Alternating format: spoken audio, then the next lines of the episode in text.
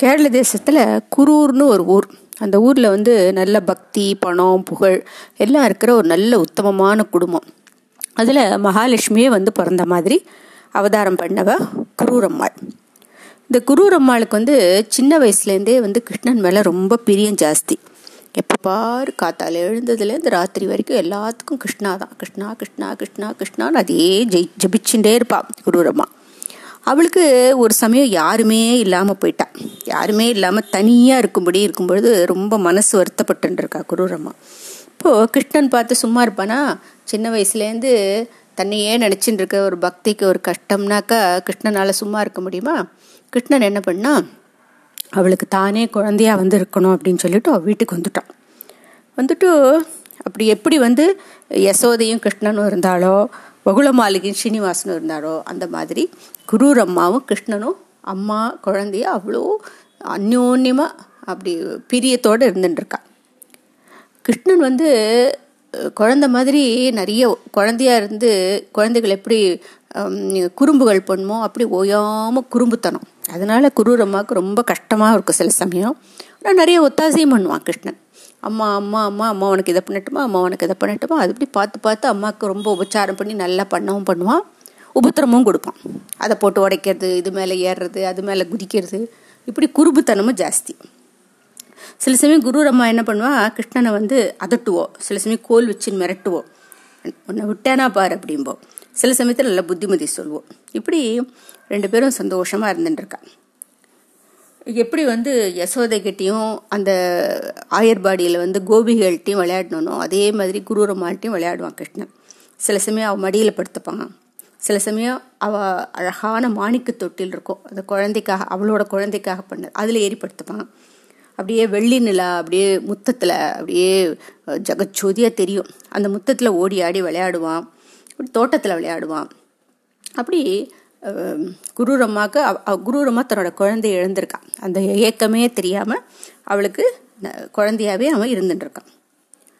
குரூரம்மாவுக்கு குழந்தையாக வந்து பிரியமாக இருந்தாலும் இது பகவான்கிறதும் தெரியும், அதனால் பகவானாகவும் பூஜனையும் பண்ணுவான். அப்படி இருந்துட்டுருக்கான். இப்படி இருக்கும்போது இந்த குரூரம்மாவுக்கு இந்த அடியார்களெல்லாம் கூப்பிட்டு வச்சு அவளுக்கு சாப்பாடு போடுறதுனா ரொம்ப ஆசை ஜாஸ்தி. அப்படி எல்லா இந்த பக்தி பக்தி உள்ளவா யாராக இருந்தாலும் அவளை கூப்பிட்டு அவளுக்கு வந்து பாத பூஜையெல்லாம் பண்ணி அவளுக்கு சாப்பாடு போட்டு அவள் சாப்பிட்ட மிச்சத்தை சாப்பிட்டு அவளுக்கு பூஜை பண்ணி அப்படி அவள் அப்படி பண்ணுறதுல அவளுக்கு ரொம்ப பிரியம் ஜாஸ்தி. இந்த மாதிரி எல்லாரையும் கூப்பிட்டு பக்தர்களெல்லாம் கூப்பிட்டு எப்படி பக்தி அவளுக்கு மட்டும் இல்லை, பக்தர்கள் மேலேயும் அவளுக்கு பக்தி ஜாஸ்தி. அப்படி பண்ணின்னு இருப்பாள். அப்படி இருக்கும்போது அவளுக்கு வில்வமங்கலத்தை பற்றி அவள் கேள்விப்படுறான். வில்வமங்கலம் சுவாமியில் வந்து கிருஷ்ணன்ட்ட ரொம்ப பக்தி இருக்கிறவர், கிருஷ்ணனே வந்து அவரோட பேசுவான், ஆடுவான், பாடுவாங்கிறதெல்லாம் கேள்விப்பட்டதுலேருந்து ஒரு நாளைக்கு வில்வமங்கலம் சுவாமியில் தன்னோட வீட்டுக்கு கூப்பிட்டு அவருக்கு சாப்பாடு போடணும், அதிதி போஜனம்னு பேர் அதுக்கு, இப்படி சாப்பாடு போடணும்னு ரொம்ப ஆசைப்பட்றான். ஒரு நாள் என்ன பண்ணுறா, அந்த வில்வமங்கலத்துடைய வீட்டுக்கு வந்து தன்னோட வேலைக்காரன் ஒருத்தனை அனுப்பிச்சு கண்டிப்பாக தன்னோட வீட்டுக்கு அடுத்த நாளைக்கு வந்து வரணும் சாப்பிட்றதுக்கு அப்படின்னு பிட்சைக்கு வரணும்னு சொல்லி அனுப்புகிறான். அவரும் ரொம்ப அந்த வேலைக்காரன் வந்து ரொம்ப வினயத்தோடு கேட்கறதுனால அவரும் மாட்டேன்னு சொல்லாமல் சரி நாளைக்கு வரேன், கடைசி பிட்சை ராத்திரிக்கு வரேன் அப்படின்னு சொல்லி அனுப்பிச்சி விட்றார். அதை கேட்டோடனே குரூரம்மாவுக்கு ரொம்ப சந்தோஷமாயிடுறது. கிருஷ்ணன்ட்ட சொல்லி சொல்லி சந்தோஷப்படுறான். உடனே அடுத்த நாள் காத்தால சீக்கிரமே எழுந்துடுறா.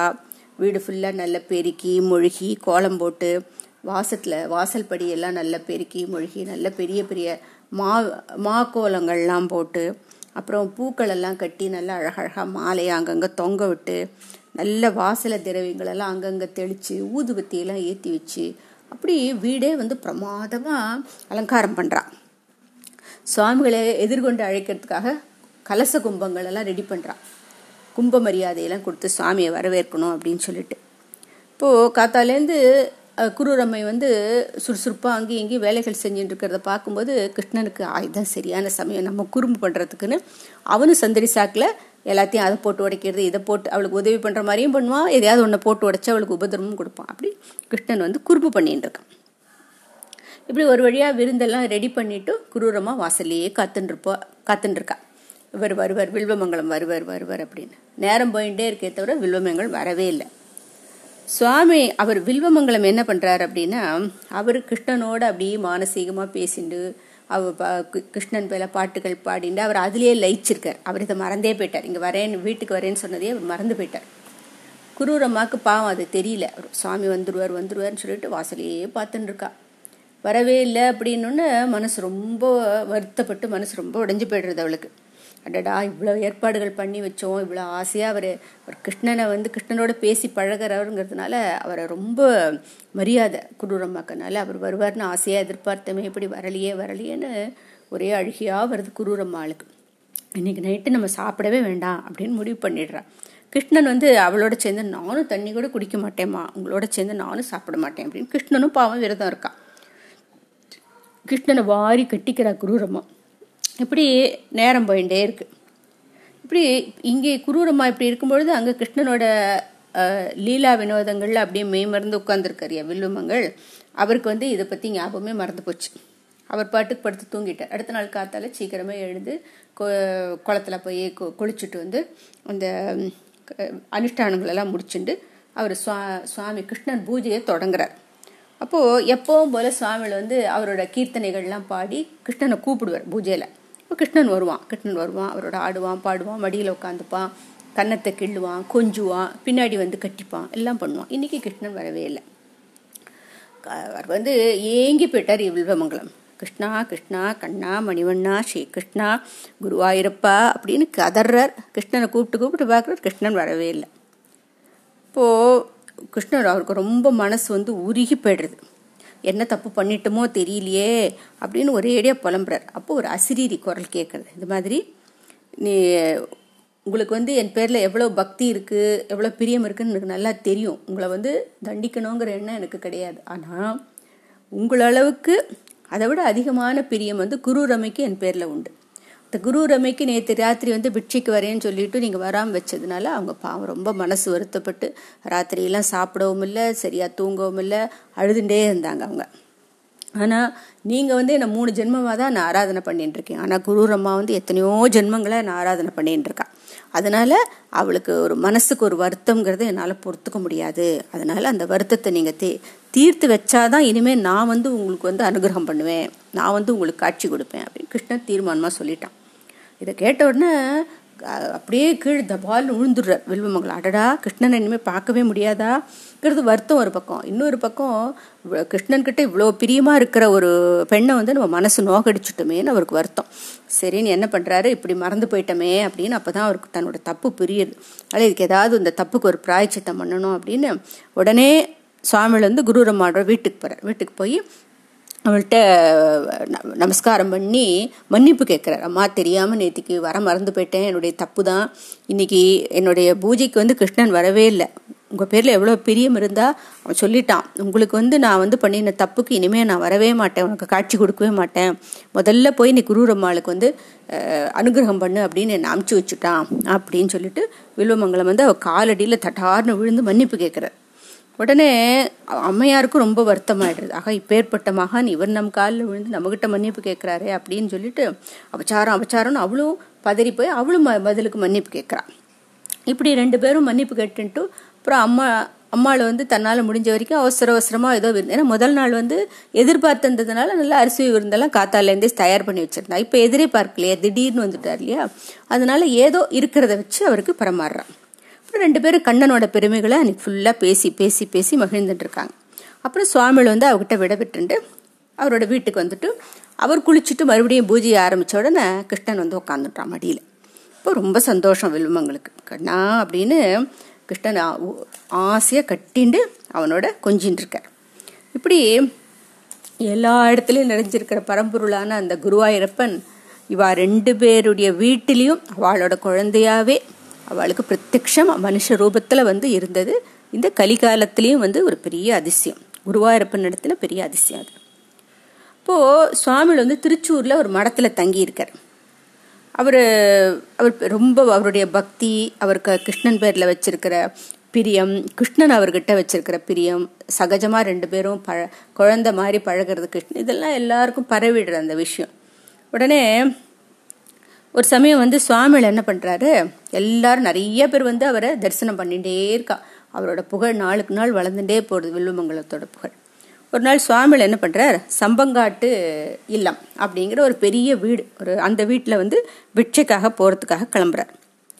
அப்போ அந்த காலத்துலலாம் என்ன பண்ணுவார், இந்த மாதிரி பிட்சைக்கு போகிறவா வந்து என்ன பண்ணுவாள், அதுக்கு முன்னாடி இருக்கிற ஒரு க்ஷேத்திரத்தில் வந்து தங்கிட்டு அவள் பெரிய அந்த சங்கெல்லாம் முழங்கிண்டு அவளை எதிர்கொண்டு போவா, அவளை எதிர்கொண்டு அவள் அழைச்சி கொண்டு போய் அவளுக்கு பிட்சை பண்ணி வைப்பாள். அது மாதிரி அந்த காலத்தில் உண்டு. இந்த மாதிரி வர சன்னியாசிகள் மகான்கள்லாம் சுவாமிக்கு சமானம், அதுக்குண்டான மரியாதையை அவள் கொடுப்பாள். சுவாமிகள் வந்து இந்த மாதிரி சம்பங்காட்டுக்கு கிளம்பின்னு இருக்கார் பிட்சைக்கு.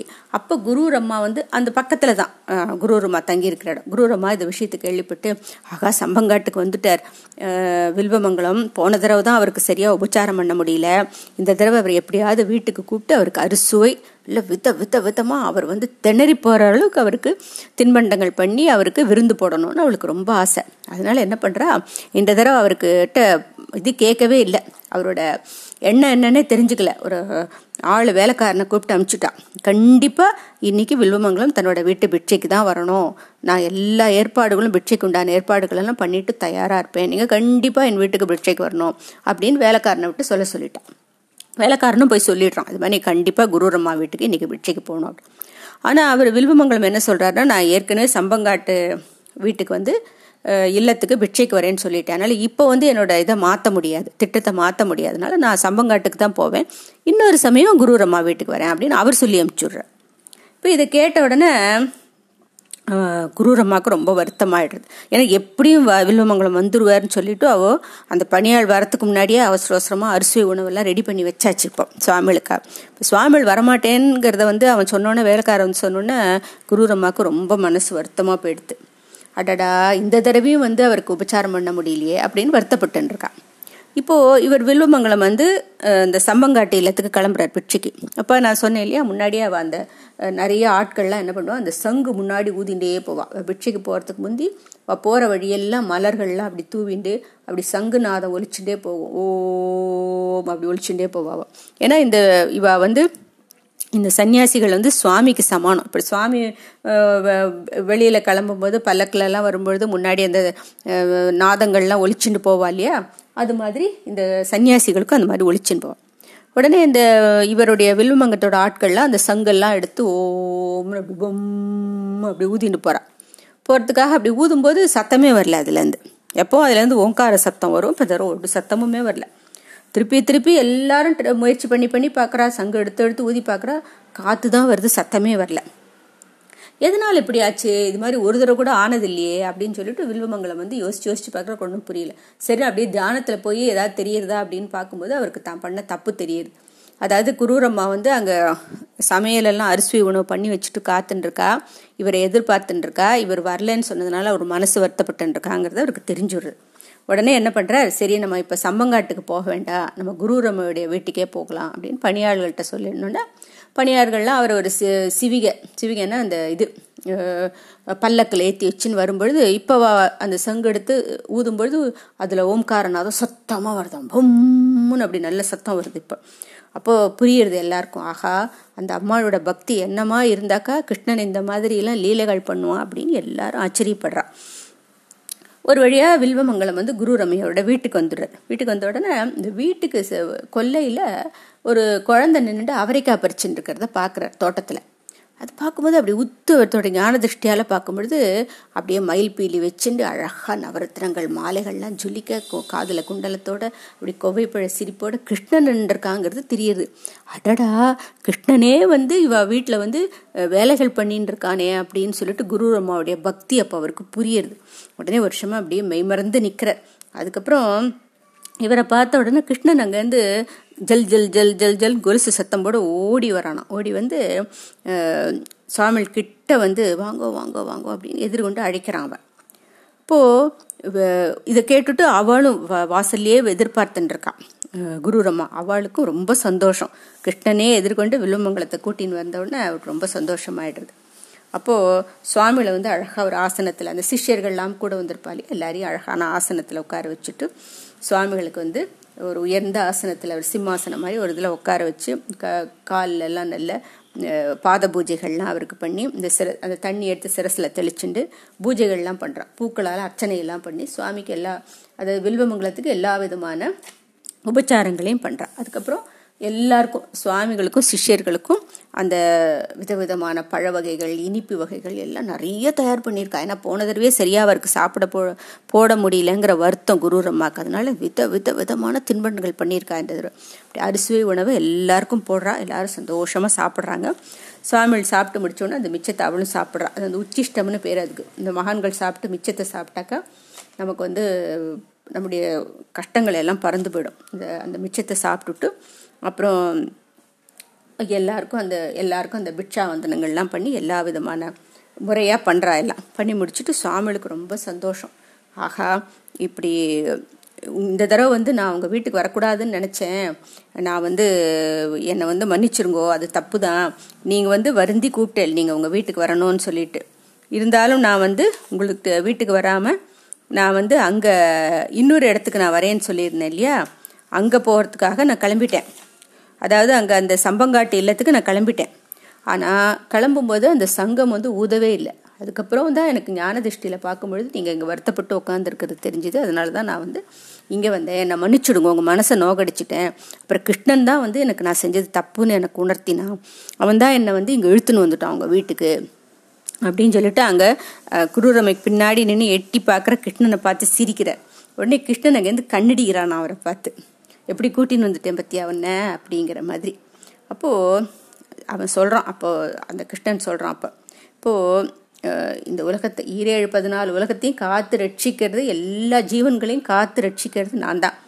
அப்பேற்பட்ட நான் என்னுடைய உங்களோட 2 பேருடைய பிரியத்துக்காக உங்கள் 2 பேருடைய வீட்லேயும் நான் இருக்கேன். இந்த இந்த அம்மாவுக்கு எனக்கும் உண்டான சம்பந்தம் பல ஜென்மங்களாக தொடர்ந்து வந்துட்டுருக்கு. அதனால் இந்த அம்மாவுக்காக நான் நடத்துகிற லீலைகள் இதெல்லாம், இந்த லீலைகள்லாம் உங்களுக்கெல்லாம் ஆச்சரியமாக தான் இருக்கும். இது அவளுடைய பிரியத்துக்காக நான் செய்கிறது. யார் தன்னோட மனசில் என்னை வச்சு என்னை மனசில் ஏற்றி வச்சுட்டு என்னையே நினச்சிட்டு இருக்காளோ அவளுக்காக எந்த ஒரு எத்தனை என்ன செய்ய முடியும், என்ன செய்யணுமோ எல்லாம் நான் செய்வேன். எல்லாம் அவங்களோட கட்டங்களை எல்லாம் போக்குவேன். அவள் கூப்பிட்ட இடத்துக்கெல்லாம் வருவேன், கூப்பிட்ட போது வருவேன். அவளுக்கு எல்லா அனுகிரகமும் நான் செய்வேன் அப்படின்னு கிருஷ்ணன் சொல்கிறான். அதை கேட்ட உடனே சுவாமிகளுக்கு அப்போ தான் குரூர் அம்மைக்கிட்ட கிருஷ்ணனுக்கு எவ்வளோ பிரியம், அப்புறம் கிருஷ்ணனுக்கு குரூர் அம்மைகிட்ட எவ்வளோ பிரியம், குரூர் அம்மைக்கு கிருஷ்ணனுக்கு எவ்வளோ பிரியம், 2 பேருடைய பிரியத்தையும் அவர் புரிஞ்சுக்கிறார். புரிஞ்சுட்டு ஆகா நம்ம இப்படி தப்பு பண்ணிட்டோமே, இப்பேற்பட்ட ஒரு பக்திக்கு தப்பு பண்ணிட்டோமே ரொம்ப வருத்தப்படுறார். அப்புறம் சரி 2 பேரும் அதுக்கப்புறம் உட்காந்து பகவத் விஷயங்கள்லாம் நிறைய பேசின்னு இருக்கா. அப்புறம் வில்வமங்கலம் தன்னோட கீர்த்தனைகள் எல்லாம் பாடுறார். அதெல்லாம் கேட்டு குரூர் அம்மா சந்தோஷப்படுறா. அப்புறம் அவர் அங்கேருந்து கிளம்புறார். கிளம்பி தன்னுடைய மடத்துக்கு போய்டுறார். ஒரு நாளைக்கு ஒரு பிராமணர் சுவாமிகளை தேடி அவரோட மடத்துக்கு வர்றார். சுவாமிகளும் வந்தவரை ஆனந்தமாக கூப்பிட்டு அவருக்கு உபச்சாரங்கள்லாம் பண்ணி சாப்பிடலாம், சாப்பாட்டு நேரம் பிட்சை டைம் சாப்பிடலாம் வாங்கன்னு கூப்பிட்றார். அப்போ அவர் சொல்கிறார், அது என்னால் முடியாத காரியம் அப்படிங்கிறார். ஏன்னு கேட்குறார் சுவாமிகள். இல்லை, இது மாதிரி எனக்கு சாப்பிட்டா உடனே வயிற்று வலி வந்துடும், அதனால நான் சாப்பிட்றத விட்டே எத்தனையோ வருஷங்கள் ஆயிடுது. சாப்பிடணும்னு ஆசையாக இருக்கும், பசிக்கும், ஆனால் சாப்பிட்டா வயிற்று வலி வந்துடும், பொறுக்க முடியாத வயிற்று வலி. அதனால நான் இப்போ கொஞ்ச நாளாக சாப்பிட்றதையே விட்டுட்டேன், வெறும் தண்ணி தான், நீராகாரம் தான்.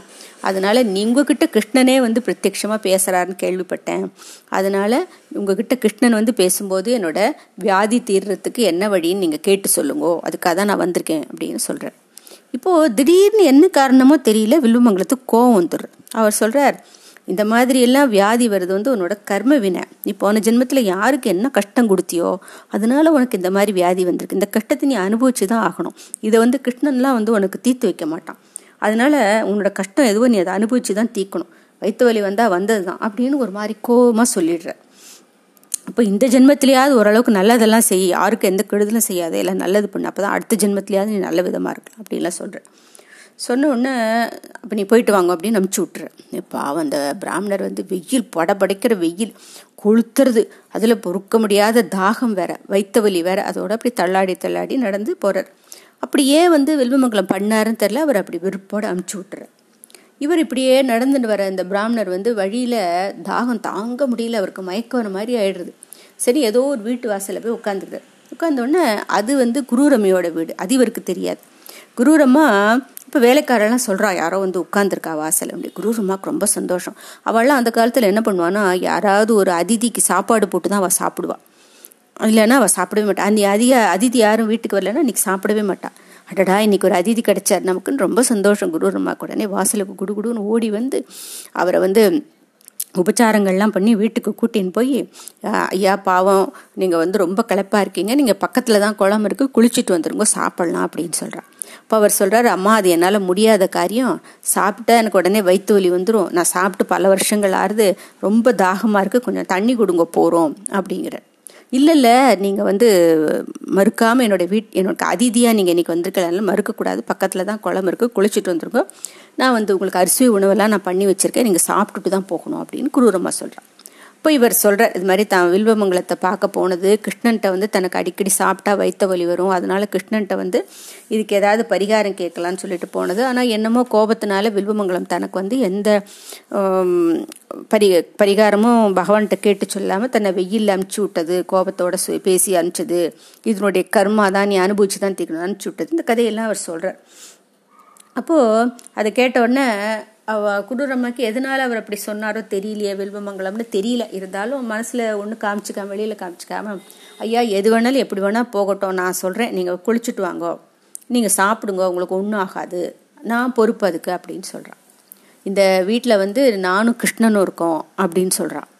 அதனால் அவர் அதை இப்போ பெருசாக எடுத்துக்கல, கிருஷ்ணன்னா யாரோ இவருடைய அவரோட பையன் போல் இருக்குன்னு அவர் நினச்சுட்டு, அவர் இருந்தாலும் சரி வா இவ்வளோ தூரம் கூப்பிட்றாளே அப்படின்ட்டு பக்கத்தில் இருக்கிற குளத்தில் போய் குளிச்சுட்டு வந்து சாப்பிட உட்காடுறார். விதவிதமாக அறுசுவை பண்ணியிருக்கா, எல்லாத்தையும் பரமாறுறா குரூரமா, எல்லாத்தையும் திருப்தியாக சாப்பிட்றார். எப்பயுமே அவரால் இவ்வளோ ஆசையாக சாப்பிடவே முடியாது, அன்றைக்கி என்னன்னே தெரியல, அவர் நல்ல திருப்தியாக வயிறு முட்டை முட்டை சாப்பிட்றார். அப்புறம் வயிற்று வலி வருமோன்னு பயப்படுறார், வயிற்று வலியே வரல. அன்றைக்கி மட்டும் இல்லை, அதுக்கப்புறம் என்றைக்குமே அவருக்கு வயிற்று வலியே வரலையா. அப்போது ரொம்ப சந்தோஷம், அவருக்கு வயிற்று வலி வரலன்னொன்னே, ஆஹா நான் பாட்டுக்கு ஏதோ முடியாமல் போய் வாசலில் உட்காந்து என்ன அழைச்சி வற்புறுத்தி எனக்கு சாப்பாடு போட்டு என்னோடய வியாதியும் நீங்கள் தீர்த்து வச்சேள், நீங்கள் யாரோ தெரியல அப்படின்னு கேட்குறாரு. நீங்கள் யாருமா அப்படின்னு கேட்குறாரு. அப்போ அவள் அந்த அம்மா சொல்கிறா, என் பேர் குரூரம்மா, என்னை வந்து இந்த ஏழையோடைய பக்திக்கு கட்டுப்பட்டு கிருஷ்ணனே இந்த வீட்டில் இருக்கான், அதனால தான் நான் வந்து அவ்வளோ தைரியமாக உங்களுக்கு எதுவும் ஆகாதுன்னு சொல்லி உங்களை சாப்பிட சொன்னேன், இது கிருஷ்ணனோட அனுகிரகம்னு அந்த அம்மா சொல்கிறான். அப்போது அவருக்கு அந்த பிராமணருக்கு ரொம்ப சந்தோஷம் ஆகிடுறது. காலில் விழுந்து விழுந்து விழுந்து நமஸ்காரம் பண்ணுறார், அவ்வளோ சந்தோஷம் அவருக்கு. எத்தனையோ வருஷங்களாக படாத பாடுபடுத்தி ஒரு வாய்ப்பறிக்க கூட சாப்பிட முடியாமல் கஷ்டப்படுத்தின அந்த வியாதி தீர்ந்தால் எவ்வளோ சந்தோஷமாக இருக்கும், அவருக்கு சந்தோஷமாக இருக்குது.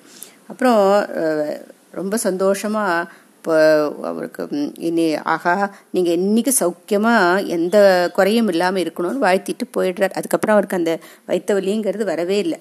இந்த விஷயம் வந்து வில்வமங்கல கேள்விப்படுற, ஆகா நம்ம வந்து அந்த பிராமணனை வந்து முடியாது கர்ம வினைன்னு சொல்லி விரட்டி விட்டோம், ஆனால் அவர் அங்கே போய் குரு ரமையோட வீட்டில் போய் சாப்பிட்டு அவருக்கு வியாதி சரியாயிடுத்தாமே, இந்த விஷயங்கள் பரவி எடுத்து இல்லையா, இப்போ சரியாயிடுத்தாமே அப்படின்னு அவருக்கு ரொம்ப வருத்தமாயிடுறது. ஆகா நம்ம ஏன் அன்றைக்கி அப்படி நடந்துட்டோம், நம்மகிட்டையும் கிருஷ்ணன் இருக்கான் இல்லையா, நம்ம வீட்லேயும் நம்மளும் வந்து சாப்பாடு நம்மளோட சேர்த்து அவரை சாப்பிட வச்சுருந்தா அவருக்கு அன்றைக்கே அந்த பிரச்சனை தீர்ந்துருக்குமே, நம்ம அந்த வெயிலில் அவரை விரட்டியே இருக்க வேண்டாமே, நமக்கு எவ்வளோ பக்தியோடு இருக்கோம், கிருஷ்ணன்கிட்டே நேரடியாக பேசுகிறோம், எல்லாருக்கும் எல்லா தத்துவங்களையும் சொல்கிறோம், அப்படி கிருஷ்ணனை தவிர வேறு எண்ணமே இல்லாமல் தான் இருக்கும், இருந்தாலும் நமக்கு ஏன் அப்பப்போ சட்டு சட்டுன்னு கோவம் வருது, வெறுப்பு வருது, இந்த மாதிரி ஒருத்தரோட மனசை நம்ம புண்படுத்திடுறோமே ஏன் அப்படிங்கிற கேள்வி வந்து வில்வமங்கலத்தோட மனசில் இருந்துகிட்டே இருக்குது. அது நிறைய யோசிச்சு பார்த்தாலும் அதுக்குண்டான காரணம் என்னன்னே தெரியல, ஆனால் அதுக்கும் ஒரு காரணம் இருக்குது, இது கூட கிருஷ்ணனோட லீலை தான், அதை பின்னாடி பார்ப்போம்.